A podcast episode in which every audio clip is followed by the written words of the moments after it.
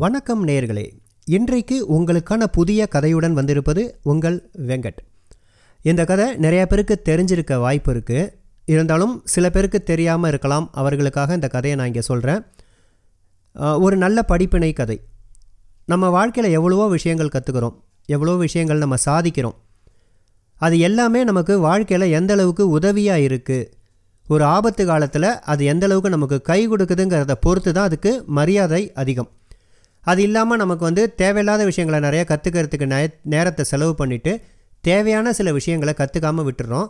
அது நமக்கு ஒரு இக்கட்டான சூழ்நிலையில் நம்மளை எப்படி பாதிக்குதுங்கிறதையும் அதே நேரத்தில் யாரையும் தாழ்வாக நினைக்கக்கூடாதுங்கிற ஒரு கருத்தை போதிப்பதாக இந்த கதை அமைந்திருக்கு.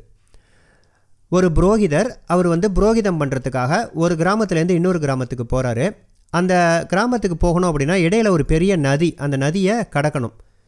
அதில் ஒரு படகு செலுத்துபவர்கிட்ட ஏறி உக்காந்துக்கிறாரு அந்த படகுல. அப்போது ஏறும்போது இவருக்கு லைட்டாக தடுமாறுது. அதனால் அந்த படகு செலுத்தக்கூடிய அந்த படகோட்டி கை கொடுத்து அவரை தூக்கிறதுக்கு முயற்சி பண்ணுறான் அப்போ அவர் சொல்கிறாரு என்னை தொடாத.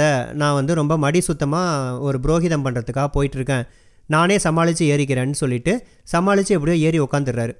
ஏறி உட்காந்தோன்னே ஏன் சாமி என்னை தொடக்கூடாதுன்னு சொன்னீங்க? அப்படின்னோன்னா அவர் வந்து கதையெல்லாம் சொல்கிறாரு நீ எவ்வளோ படிச்சிருக்க? என்ன உனக்கு வேதம் தெரியுமா? உனக்கு வந்து கீதை தெரியுமா? பகவத்கீதை தெரியுமா? அப்படின்னு கேட்குறாரு அவன் வந்து பகவத்கீதையெல்லாம் எனக்கு தெரியாது சாமி அப்படின்றான். நீ வாழ்நாளில் இருபத்தஞ்சி சதவீதத்தை வேஸ்ட் பண்ணிட்டியே அப்படின்றாரு. உடனே உனக்கு ராமாயணம் தெரியுமா? அப்படின்னு கேட்குறாரு ராமாயணங்களாம் தெரியாது சாமி. அதெல்லாம் படிக்கிறதுக்கு எனக்கு எங்கே நேரம்? அப்படின்னோன்னா நீ வாழ்க்கையில் ஐம்பது சதவீதம் வேஸ்ட் பண்ணிட்ட அப்படின்றாரு. சரி மகாபாரதமாவது தெரியுமா? அப்படின்னோன்னே மகாபாரத ராமாயணமே தெரியாதுன்ற கீதை தெரியாதுங்கிற மகாபாரதத்தை தெரிஞ்சுக்கிட்டு நான் என்ன பண்ண போகிறேன் சாமி? என் வேலைக்கு அது ஏதாவது தேவையாக இருக்குன்னா நான் தெரிஞ்சுக்கலாம். தெரியாது சாமி எனக்கு அதெல்லாம். நான் படகு ஓட்டுவேன் வீட்டுக்கு போயிட்டு சாப்பிட்டு தூங்கிடுவேன். அசதியாக இருக்கும் நல்லா தூக்கம் வரும். மறுநாள் காலையில் திருப்பி படகு ஓட்டு வருவேன். இதை தவிர வேறு எதுவும் எனக்கு தெரியாது சாமி அப்படின்னா அவர் தலையில் அடிச்சுக்கிட்டு உன்னோட வாழ்க்கையில் முப்பா எழுபத்தஞ்சு சதவீதம் நீ வேஸ்ட் பண்ணிட்ட. இதெல்லாம் கூடவா தெரியாமல் இருப்பாங்க? அப்படின்லாம் சொல்லிகிட்டே வரும்போது இவன் பொறுமையாக கேட்குறான் கொஞ்சம் நேரம் அப்படியே அமைதியாக படகு போயிட்டுருக்கு சாமி உங்களுக்கு நீச்சல் தெரியுமா அப்படின்னு கேட்குறான். தெரியாத டேம்பி எனக்கு நீச்சல் தெரியாது நான் கற்றுக்கல ஐயோ நீங்கள் உங்கள் மொத்த வாழ்க்கையும் வேஸ்ட் பண்ண போகிறீங்களே அப்படின்னு சொல்கிறான் இவன். என்னடா ஆச்சு என்ன அப்படின்னோட படகுல ஒரு பெரிய ஓட்டை விழுந்துடுச்சு. தண்ணி உள்ளே வந்துக்கிட்டு இருக்கு. இன்னும் கொஞ்சம் நேரத்தில் படகு முழுகிறோம் எனக்கு நீச்சல் தெரியுன்றதுனால நான் நீஞ்சி கரையேறிடுவேன். நீங்கள் இந்த ராமாயணம் கீதை பகவத்கீதை மகாபாரதம்லாம் சொன்னீங்க இல்லையா? அதெல்லாம் ஏதாவது உங்களுக்கு உதவுன்னா அது மூலமாக நீங்கள் கரையேறலாம். ஆனால் நீச்சல் தெரியணுமே கரைக்கு போகிறதுக்குன்னு இவன் சொல்கிறான் அப்போ தான் அவருக்கு உரைக்குது. நம்ம வந்து நம்ம இந்த மாதிரி விஷயங்களை கற்றுக்கிறது தவறில்லை. ஆனால் நம்ம கற்றுக்கிட்டது ஒரே காரணத்துக்காக அது தெரியாதவங்களை போயிட்டு ஏளனமாக நினச்சோமே.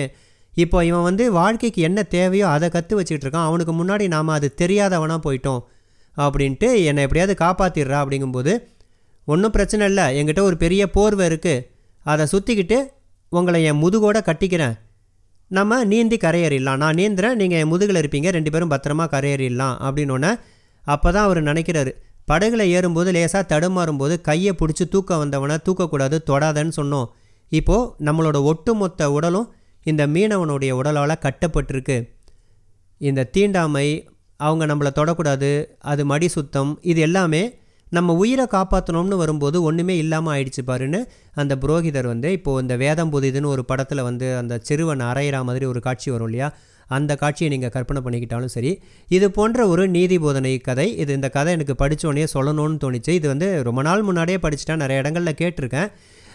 இருந்தாலும் இந்த கதையை சொல்லணும் உங்களுக்கு கூட பகிர்ந்துக்கலாம். இந்த புது வருடத்தின் இரண்டாவது நாளில் இந்த வீடியோ போடுறேன். என்னுடைய முதல் வீடியோ இது. நன்றி. மீண்டும் ஒரு அருமையான வீடியோ பதிவுடன் உங்களை சந்திக்கும் வரை உங்களிடமிருந்து விடைபெறுவது உங்கள் வெங்கட். தேங்க்ஸ் ஃபார் வாட்சிங்